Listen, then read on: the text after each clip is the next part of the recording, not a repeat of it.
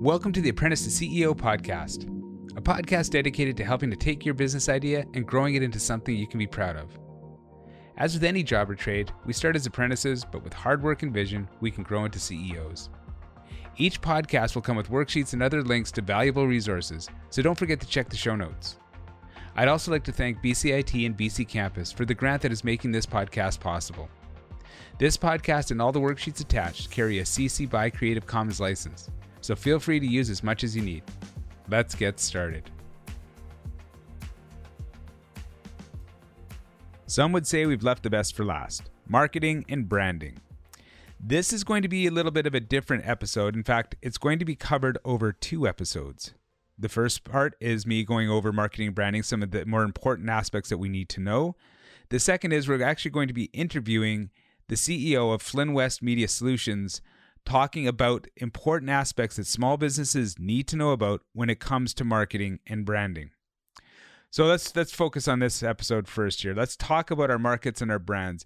If you saw the McDonald's M, if you see a Nike swoosh, if I mentioned to you Home Depot, all these images conjure in your head of their logo. Definitely you would see the Nike swoosh.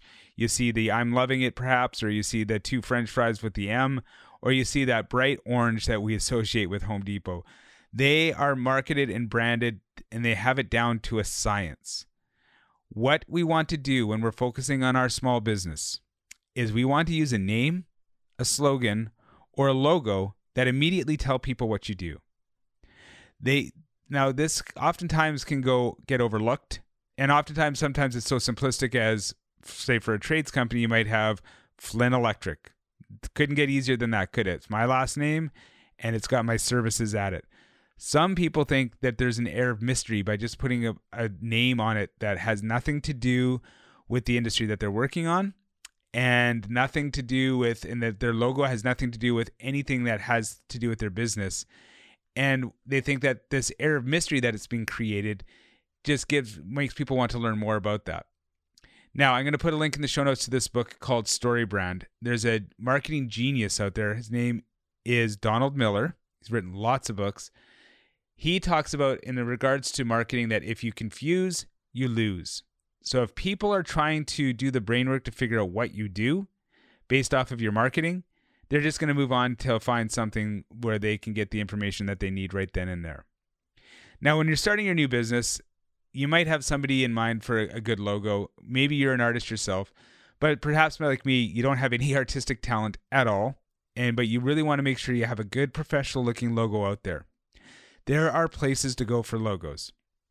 There's 99 Designs would be one that I would recommend, and I have used in the past. Generally, you go out and you put your idea for your logo out there. You say what your business is, what you kind of the ideas that you might have, and then you'll have different graphic designers out there who will try to bid for your job. And basically they're putting out, they're showing you what they can do, and then you'll pick the one that you like the best, and from there you'll get your logo designed.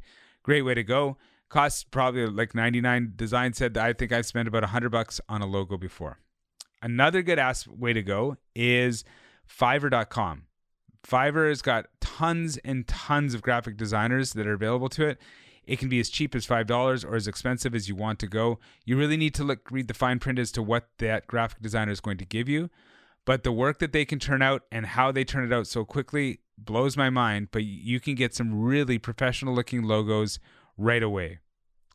So remember, at the end of the day, when all of this is concerned, when we're talking about the marketing, branding, and your logo, that you want it to basically be an extension of who you are. So, and there's a saying that goes, remember, always be yourself unless you suck.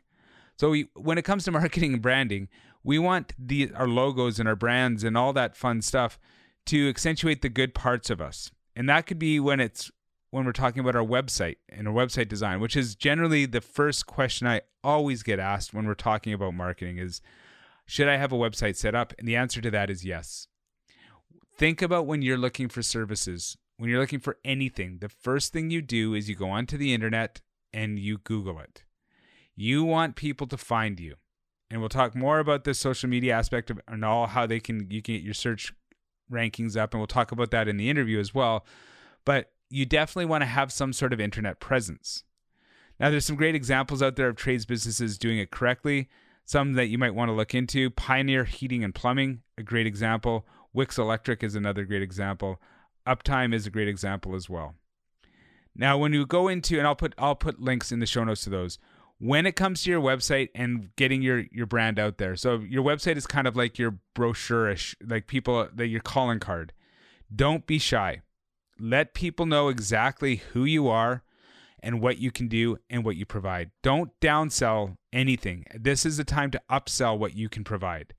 Do not be shy. Don't be thinking that, you know, you don't want to come across as a braggart, because at this point, this is the time for people to know that you know what you're doing. You know how to get this going. You're not bragging. You're just providing information. When you're building your website, that being said, do not overstuff your website with information. You want to get it as simple as possible, as clean and crisp as possible. You don't want to overload information. It's not a place to have a brochure where you've got tons and tons of text. Because what happens, and Donald Miller again talks about this in his book, is people's brains start to work too hard. If they're having to read a lot of text on the website, if they're trying to have to sort through things and find things, they're just going to get confused. And like he says, if you confuse, you lose, you move on, and they will look for something better. Like, this is your first chance to make a first impression.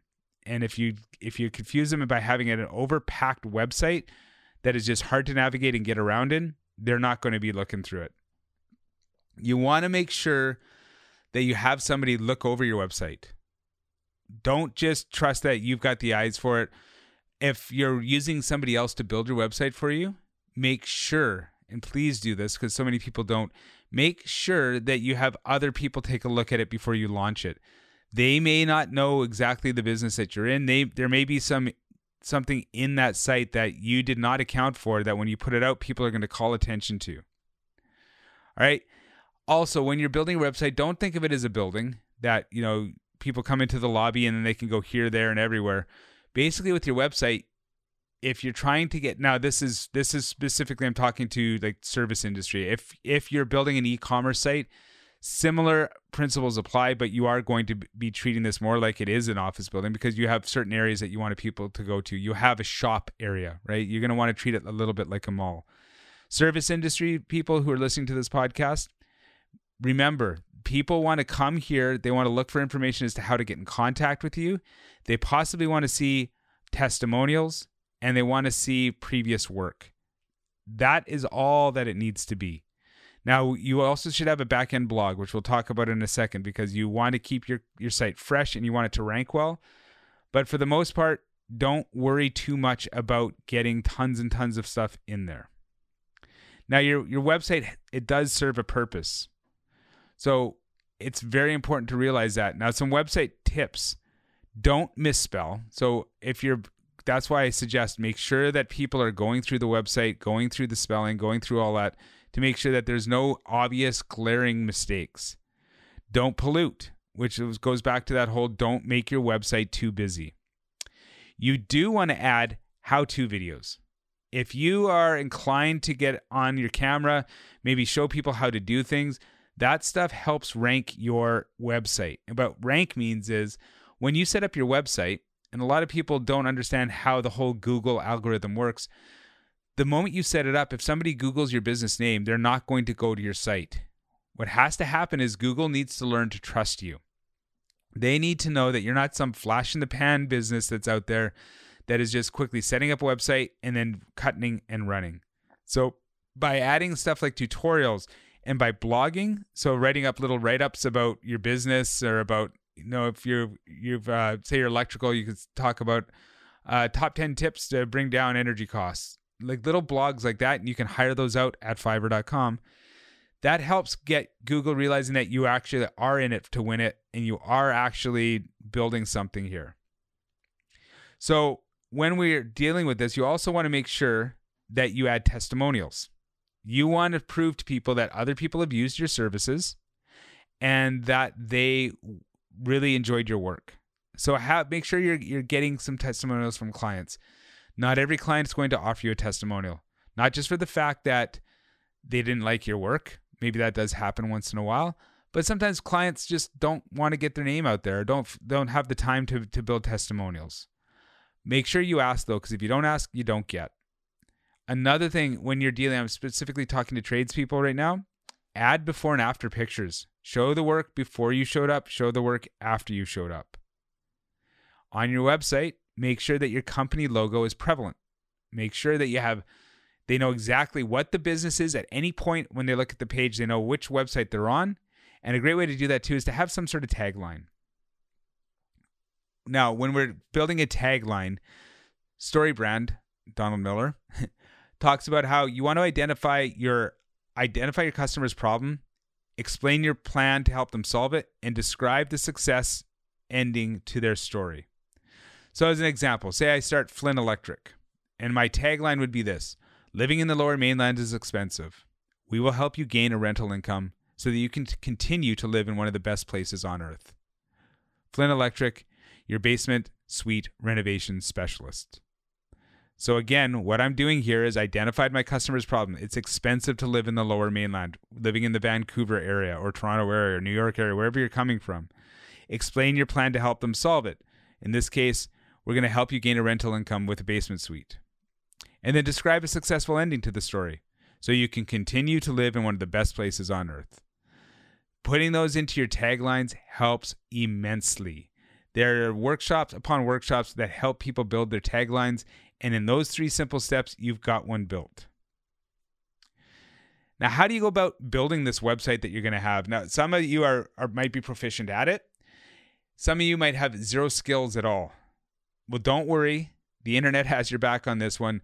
There are services such as Squarespace and Wix, which is just they call it a WYSIWYG, or a what you see is what you get. It's basically drag and drop. They create templates already. From there, you can go ahead and just cut and paste, drag pictures in, drag text in. It's very, very easy to do. Squarespace offers crazy good support. Wix, almost as good. If you want to get into more customizations and building like back-end shops and that sort of thing, WordPress is a good way to go. A little caveat on WordPress, though, is you need to have some sort of understanding of coding. It doesn't have to be much, but you're going to have to get in there. It can be very user-friendly, but when you start getting into the back end of things, it can get a little daunting, which is why I would highly suggest using a service to build your website for these things, because you don't have time always to do it. You want to build your business. You don't have to build a website. You're not in the website building business unless you are. But for the most part, you want to make sure that you're taking that into account. Now, you'll keep hearing this term bandied about when we're talking about your website called SEO. SEO stands for Search Engine Optimization. Now, the way you're going to do that is you're going to write articles, you're going to post videos, you're going to have a tips section, and it's just constantly feeding some sort of content into your website. Again, like I mentioned, this helps Google realize that you're not just there to cut and run, that you are a legit business and you're trying to keep things going. You can hire somebody to write your content, and you can hire people, there's services out there that make sure that they keep your website current. Again, as always, as we talked about with accountants, as we talked about with lawyers, at this point, when you're starting to build this and you're trying to build this into something great, you might want to look at having a professional do it for you. And there might come a time where you've got it set up on your own, but then you need somebody else to take it over for you. That's a time to start looking into other services. Now, let's talk about our favorite thing in the world, social media. Now, I'm going to give you a few little demographics here. Facebook, as of 2020, Facebook had 2.2 billion monthly active users, 1.4 billion daily active users. Photos uploaded daily, 300 million.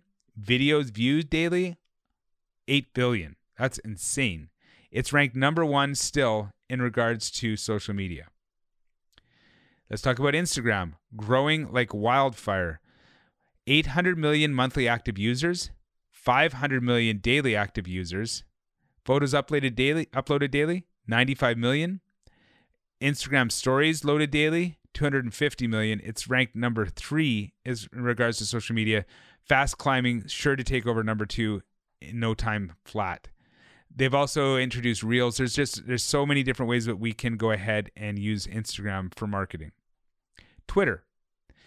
330 million active users per month, 100 million active users per day, 140 million tweets published daily, and there are 460,000 new accounts daily. LinkedIn. LinkedIn has 200 million monthly active users, 546 million total registered users. There are 5.26 million new accounts monthly, and there are 20 million company pages. There was, for a while, a fallacy going around that LinkedIn was dying. That is 100% not true. LinkedIn is one of the fastest growing social media sources out there. And in regards to a business, it is a must-have. It is one of the few places where organic growth can still happen and you don't have to worry about pay to play, which all the other social media takes care of. You have to, if you want your product or your business in front of eyeballs, when it comes to Facebook or Instagram, even Twitter, you are paying for that. With LinkedIn, you can do that organically. Reddit. Reddit has 274 million active users, 330 million total users. There are 25 million votes per day, and there's 50,000 active communities. Pinterest, 200 million active users per month. There are 70 million US-based users, 1 billion total boards created, and 100 billion pins created. A great area for people who are in trades industry. YouTube, number 2, 1.5 billion monthly active users, 30 million daily active users and growing. Videos views per day, 5 billion. The average visit length is 40 million and climbing. Social media is, you cannot afford to ignore it. It is out there and it is a tool that we can use. Now with social media, however, it requires a whole different mindset. And we'll talk about this when we have the digital marketing expert in the next episode. But social media is not a sales pitch. What social media is it's a place to set up your brand. Social media is not a media. It's a place to listen, engage, and build relationships. It's an area to show that you're an expert. And it's a place to build trust. This is where you're going to engage with people. You're not just going to be throwing down information and walking away. This is a place to show customers that you are there to engage with them. The days of just throwing leaflets and pamphlets with information are gone. People want to see engagement. And if you're using social media for your business, you need to engage and build that trust. You're not always trying to sell. You're trying to give. Now, there's some social media marketing tips. There's the 20-80% rule. 80% means that you're taking your time, you're giving 80% of things away. You're giving tips, you're teaching people how to do things, you're showing them things. 20% is your sales pitch. You don't want to flip that, because if you're going 80% sales and then 20% giving, people will look at that and just see that as a social media slime ball. And you don't want to be seen as that. Now, another tip with social media is if you want to be taken seriously, you need to be consistent. And in order to do that, you need to get involved in a community. You want to make sure that you're jumping into different communities, whether that's a actual physical community, such as an area that you live in, or just a community such as the product that you're selling and what people are getting involved with. Make sure that you're constantly feeding your social media. Now, I would suggest that you pick one or two social media platforms, because not all platforms are going to be created equal and you're not going to be comfortable with all platforms. So to get started, take a platform that you understand. For a lot of us, it might be Instagram. For the older people, it might be Facebook. But then from there, you can start to build your trust and your tribe through that, and then start building followers. And then from the followers, you start building a word of mouth. Now, remember, don't be a jerk when you're on Facebook. And when you have your business, make sure you have a separate personal account away from your business account. And realize that when you're on social media, that even though they're separate, people are going to link the two of them together. So if you're coming across as a jerk on social media on your personal platform, that will bleed over and translate into your business platform as well. Now, that is talking about websites, and that's talking about social media. And again, I'll talk a lot more about that in our next episode with our guest. What people seem to almost forget about now in this age of social media and the internet is Face-to-face networking is still a thing. Trade shows are a great place to network. They're a bevy of information there. There's such a great area way to get to know people, get to know what's going on in your industry. Do not neglect going to trade shows. For those who are in the trades, wholesalers. Get to know your wholesalers.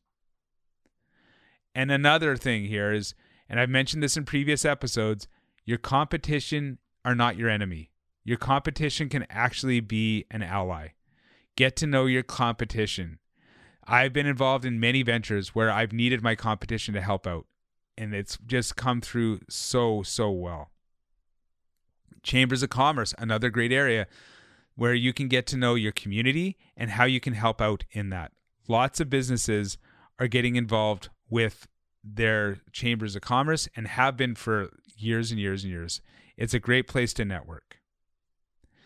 Now, one thing to mention before we end this episode is you do want to get involved with having something like Yelp.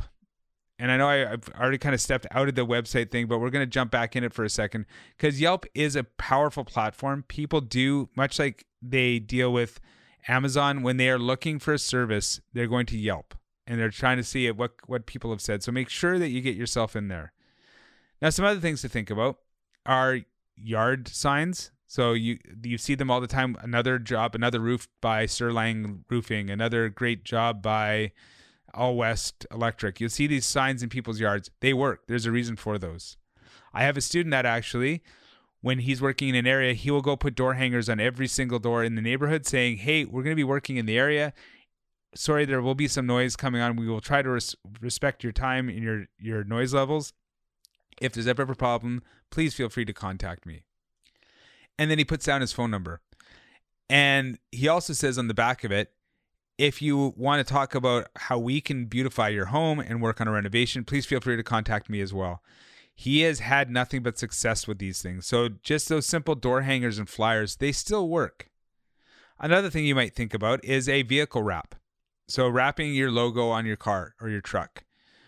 You might definitely want to have that. When you're driving down the highway, you do notice these things. People do call attention to them and people do phone from them. They're a great way to get your name out there. Now, one cannot say enough about the business card. It is still a thing. People still ask for business cards all the time. Make sure that you keep your business card simple. You want to have a nice logo, maybe your one-liner there, and then your contact information. Do not make it too busy, right? You don't want to make people, again, have to look through stuff to find their information. You just want to provide your name, your email address, your phone number, and how they can get a hold of you and who you are. At the end of the day, the best thing you can do for your business or your product is to do good work or have a good product, because that's going to lead to good word of mouth. And at the end of the day, all of this work that we've done is all about having good word of mouth, because nothing can beat that. When you're putting out the testimonials, what are those? That's just a digital form of word of mouth. People, I know businesses, lots of businesses out there that don't even advertise because most of their work and advertising is done through the word of mouth. So that is all I have for this episode. I really want to make sure that you stick around for the next episode where I interview Grady Flynn, who is the CEO and director of Flynn West Marketing Solutions. And full disclosure, my little brother.